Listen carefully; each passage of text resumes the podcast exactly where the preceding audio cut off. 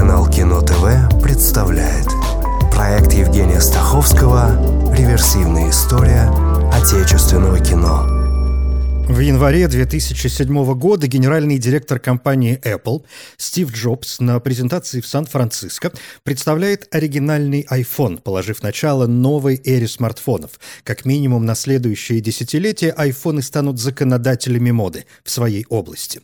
В июле на 119-й сессии Международного олимпийского комитета в Гватемале было объявлено, что российский город Сочи примет зимнюю Олимпиаду 2014. На финише Сочи соревновался с австрийским Зальцбургом и южнокорейским Пхенчханом. Ну а 30 июля не стало сразу двух столпов мирового кинематографа.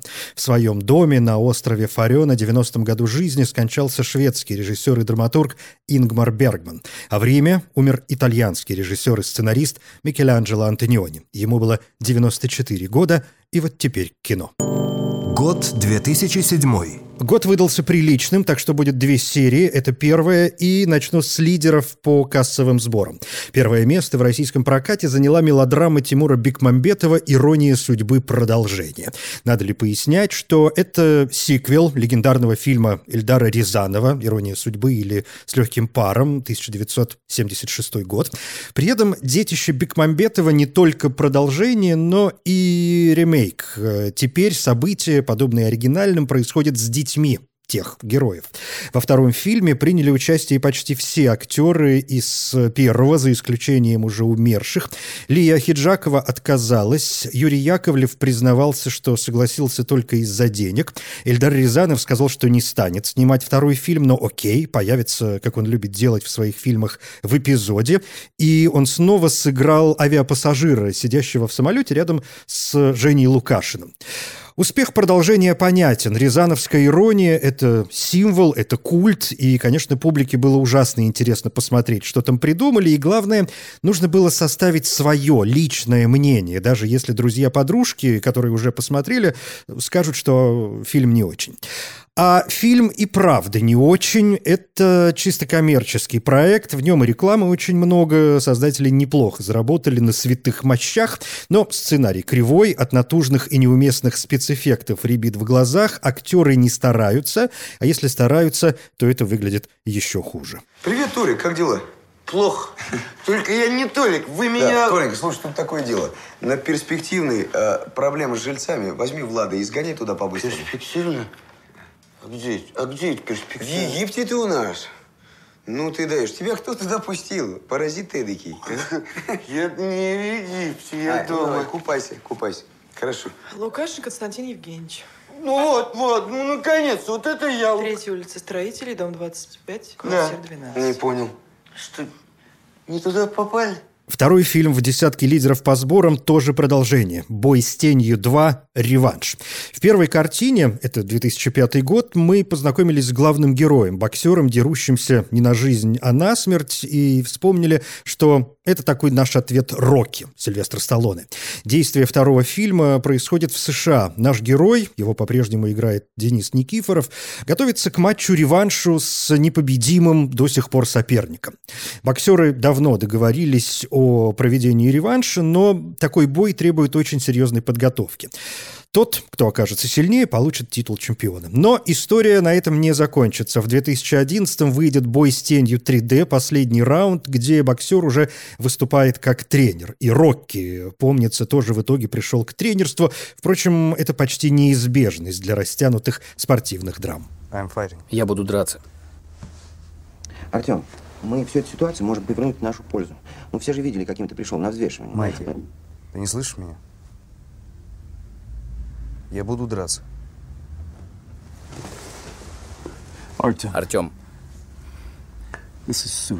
это самоубийство. Ларри уничтожит тебя. Я буду драться. Точка. Продолжая со спортом, не могу не вспомнить еще одну боксерскую историю. «Неваляшка» Романа Качанова. Это неожиданно милое, местами абсурдное, но местами очень поэтичное кино, в котором Павел Деревянко играет боксера Ваню Жукова по прозвищу Неваляшка, данное ему за то, что никто не может отправить его в нокаут. Ваня влюбляется в иностранку, подругу чемпиона мира по боксу в тяжелом весе, и при своих 58 килограммах начинает выступать на ринге совсем в другой категории. И вот в один прекрасный день он встречает бывшего боксера, который решает тряхнуть стариной и берется его тренировать. И неваляшка от ощущения дурацкой комедии, пародирующей бой с тенью, довольно быстро продвигает к ощущению спортивной, психологической, пусть и комедийной, но драмы, при этом не теряя легкости. В 2011-м вышел «Неваляшка 2», где наш герой работает охранником в магазине, вступается за любимую женщину и возвращается на ринг. Фильм по выходе в целом прошел как-то мимо. Слушай, Семенович, нужны спортивные достижения. Хочу начать выступать. Хочу драться с Улетаевым. Обалдел, что ли? Я даже слушать не хочу. Ты знаешь, кто такой Улетаев? И тогда Семенович рассказал Неваляшке историю Добрыни Улетаева. Если ты не знаешь, кто такой Добрыня Улетаев, то тебе, Ванечка, это должно быть очень интересно. Если выискивать одну большую тему, то можно окрестить 2007 годом исторического кино.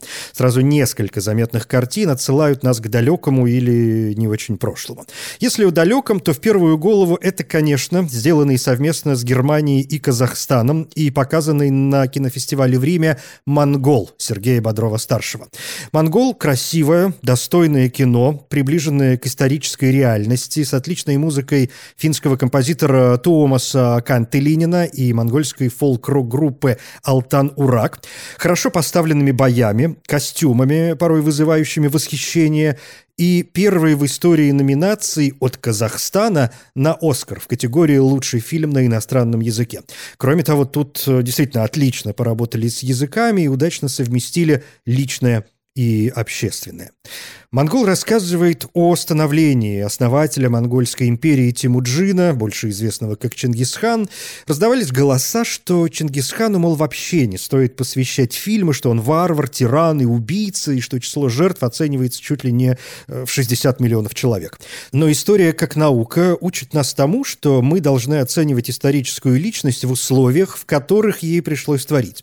То есть, если в более-менее цивилизованном мирном обществе, настроенном на добро и прогресс, вдруг кто-то затевает войну, это выглядит как варварство и массовое убийство. Это ненормально. Чингисхан же со своими походами делал ровно то, что тогда делали в общем все. Просто у него получилось, а у других не очень. Ну вот российские древнерусские княжества объединялись, что ли, братскими поцелуями, а если вспомнить дальнейшие завоевательные походы. Так что Чингисхан, как исторический персонаж, фигура крайне интересная. Это азиатский Александр Македонский, тот тоже народу положил немало, а вполне себе герой. И вряд ли мы должны оценивать кино, исходя из приятия или неприятия личности. А если даже и так, то, мне кажется, заслуга Бодрова в том, что у него получилось показать Чингисхана относительно нейтрально. Он не хороший и не плохой. Ну, то есть понятно, что с точки зрения, например, опять же, России, Чингисхан – злодей и захватчик, но для монголов он самый великий человек и основатель их государства. Не покупай его, не навлекай на нас беду. Какую беду может навлечь раб? У нас их тысячи. Он воин, он никогда не простит унижения. Отпусти его. О чем ты болтаешь, старик? Он раб, и он умрет рабом. Я вижу тысячи монгольских всадников, разоряющих твою землю и смерть. Приключенческая картина 1612 Владимира Хотиненко отправляет во времена смуты. Это, как известно, период в истории России с 1598 по 1613 год. В 13-м выбрали нового царя, коим стал Михаил Федорович из рода Романовых, а 12-й – это время второго ополчения. Гражданин Минин, князь Пожарский. 1612 весьма увлекательное кино, которое можно вообще назвать прекрасным, если смотреть его как фэнтези. Приличное фэнтези строится как раз на историческом материале. Бери междоусобицу какую-нибудь и лепи что ни попадя. Так и тут живо, кроваво, богоугодно, единороги, опять же, что отсылает к Ивану Грозному, тот еще любитель всяких мифов. Ну, то есть единорог появляется и у Ивана Третьего, но у Грозного он изображен на малой печати, как символ единой царской власти, единой э, России. Фильм, конечно, ругали. Одним не понравилась неисторичность, другим – мало православия. Третьи вздрогнули от языка, этакого соединения попыток древнерусского стиля с нынешним. Четвертые усмотрели параллель с современностью и возмутились линией о спасении от иностранцев, мол, это пропаганда сегодняшней власти, а смута – это 90-е. Другие тоже усмотрели и тоже возмутились, но наоборот – недостатком патриотизма. Мол, линию, что народ без царя никудышный народ, надо продвигать сильнее, понятнее, выборы на носу. Короче, как только берутся заниматься патриотическим воспитанием молодежи, под таким соусом все это выпускалось к ноябрьскому дню всеобщего единства, тот еще праздник, э, получается что-то вроде уже почти позабытого, олиповатого школьного красного уголка. Откуда, конечно, очень хочется сбежать в уголок живой, но в отличие от красного, живой уголок был далеко не везде. Что тоже понятно, живой надо кормить. Надо о нем заботиться, его надо холить, лелеять, а красный кормить не обязательно. Главное, вождя прилепить, да образ врага пострашнее. Но это я разматываю старорусский клубок без всякой затеи, а у Хотиненко и в мыслях этого нет. Так что 1612 – это бесхитростная комедийная фэнтези, которая может классно зайти на отходосах. А что, Гетман платит хорошо? Не в ополчение же идти, там грабить не разрешают. А как воевать, если не грабить? Лошади крестьянские, пищали бескурковые, пушки дырка куриная. И сегодня они ополчение, а завтра ляхом крест целуют. Или царю Дмитрию, которого четыре раза убили. Да уж, и смех, и грех. Мы друг друга лупим, ляхи да наемники Россию грабят. Куда ни кинь, всюду клин. Да не парься ты, Андрюха. Мы с тобой наемники и есть. Россию грабят. Ее сейчас только ленивый не грабит. А нам что, в стороне стоит? Еще одно кино с цифрами 1814 эстонского режиссера Андреаса Пустусма о воспитанниках царско-сельского лицея. 1814 – это не только 1814 год, в который происходят события, но и намек на возраст. Старшему лицеисту было 18 лет, младшему – 14. Среди учеников Александр Горчаков, Иван Пучин, Александр Пушкин, Вильгельм Кюхельбекер, Антон Дельвик, Константин Донзас. Этим парням еще предстоит сыграть свою роль в истории Отечества, а пока они подростки со всеми свойственными подросткам достоинствами и недостатками. К тому же тут классная задумка с детективом. Однажды утром возле лицея находит девочку с перерезанным горлом. Приехавший следователь начинает расследование. 1814 – забавное кино с вечно любимой темой «Россия», которую мы потеряли. При всей своей э, подростковости и пресловутом юношеском максимализме эти ребята благородны, воспитаны, стремятся к справедливости и хотят гордиться собой и отчизной. Это же дети. Дети, вы понимаете, сейчас они растут, и их надо накормить, как только возможно, лучше. Не в коня корм. Вы потакаете смутьянам. Дети, сказали вы. А желаете знать, чем они раз... Э, развлекаются? Вот, извольте. Что там? Я готов отвечать один. 1814, как ни крути, подталкивает к пушкинской биографии, хотя фильм не о Пушкине, он вообще про время и молодость, про ранние годы нашего всего был фильм «Юность поэта», 1937 год. А если к биографиям, то есть Георг э, Петера Сима, совместное производство Эстонии, Финляндии и России о советском эстонском певце Георге Отсе. И есть ветка сирени Павла Лунгина, и эта ветка не так плоха, как э, иногда они думают. Ну, то есть она плоха, но не ужасна. И об этом можно говорить смело, раз уж и сам режиссер признал, что фильм не получился. А виной тому, мол, автор сценария и один из продюсеров, решивший перекроить картину по своему усмотрению. Так что Лунгин даже хотел снять свое имя с титров, но устоял. Фильм показывает разные периоды жизни русского композитора Сергея Рахманинова. И говорить о нем надо хотя бы потому, что это первая в России а, видимо, и в мире картина, посвященная Рахманинову. А, впрочем, с биографиями композиторов вообще дела обстоят плохо.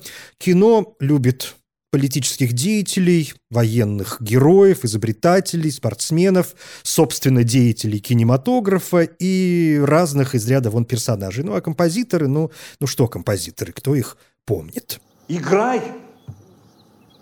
Только играй, Христа ради. Бог тебя одного избрал. Я Листа слушал. Ты его затмишь, уже затмил.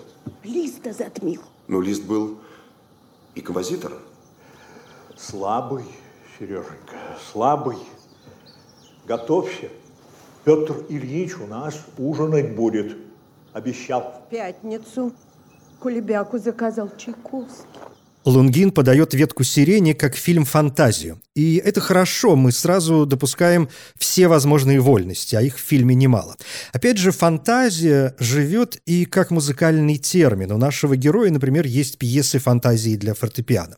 В то же время многое в фильме правда, по крайней мере, попытка правды. Даже Евгений Цыганов в роли Рахманинова выглядит весьма прилично, угловато и с вечной иммигрантской депрессией. И почти 30-сантиметровая разница в росте героя и актера не бросается в глаза.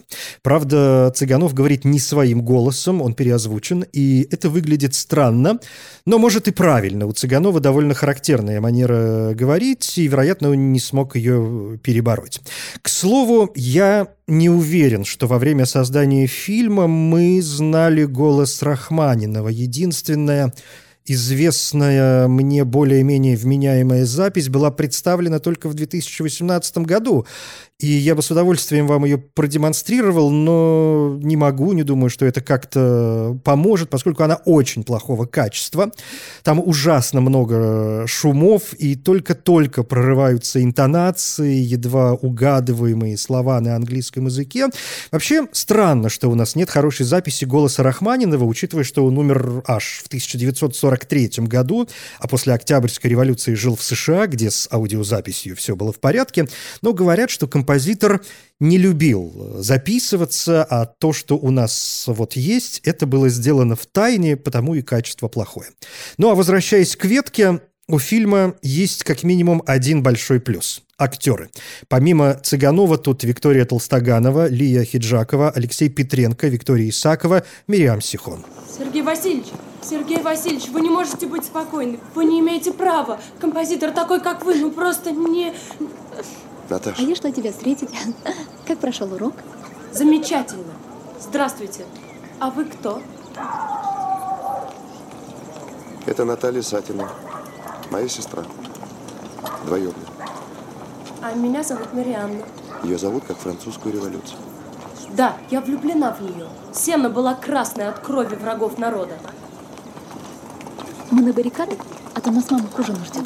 Военное кино тоже, в общем, можно отнести к кино историческому. И тут есть чем поживиться.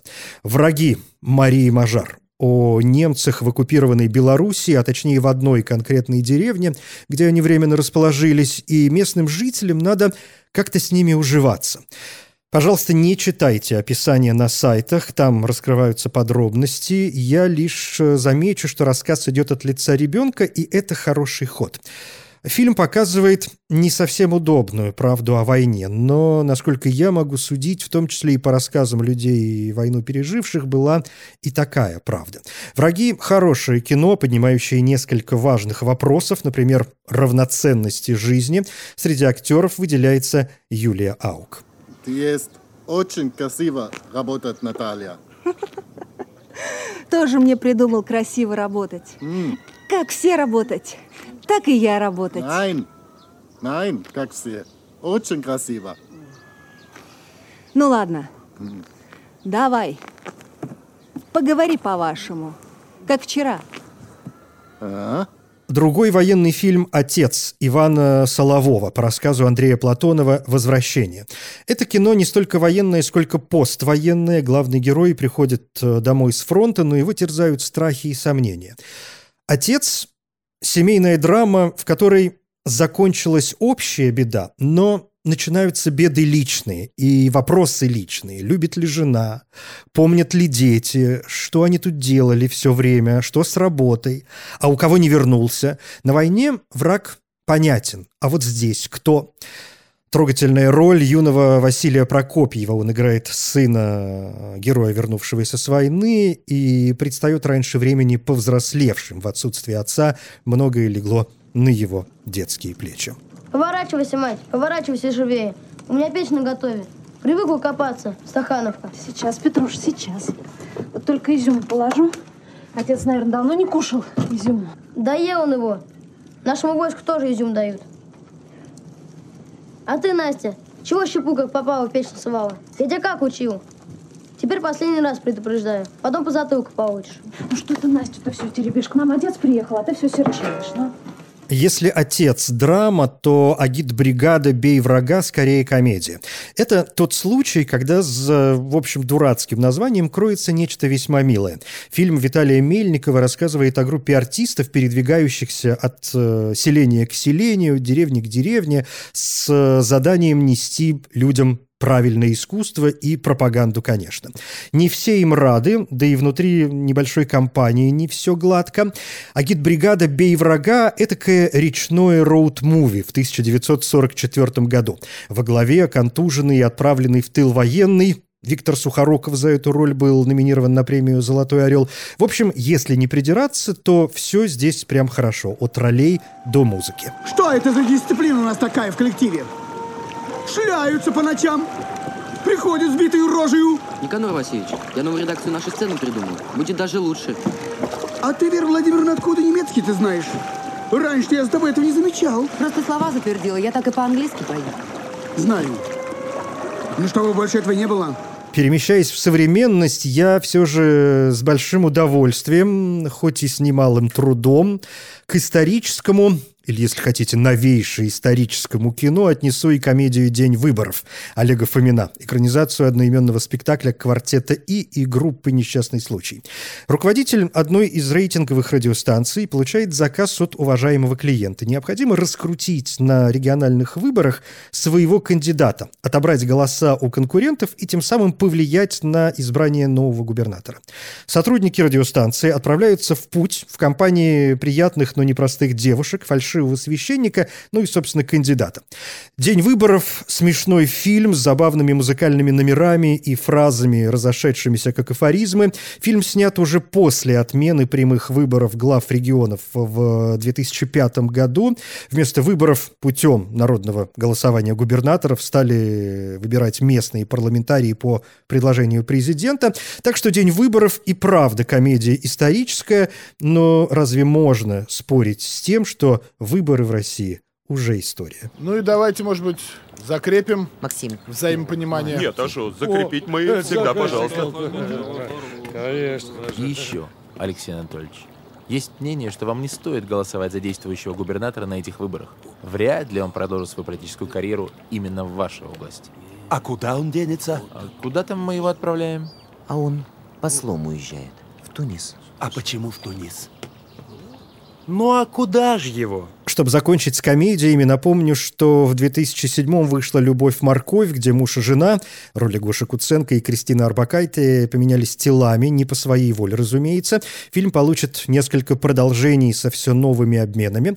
Смешной получилась и «Одна любовь на миллион», черноватая, криминальная и романтическая. 90-е, рынки, бандиты, музыка, порно, свобода, сленг, сегодня выглядящий смешным. Случайные знакомые едут из Петербурга в Москву с кучей денег и преследователями на хвосте. Фильм очень похож на криминальную драму «Настоящая любовь», поставленную в 93 году Тони Скоттом по сценарию Квентина Тарантино.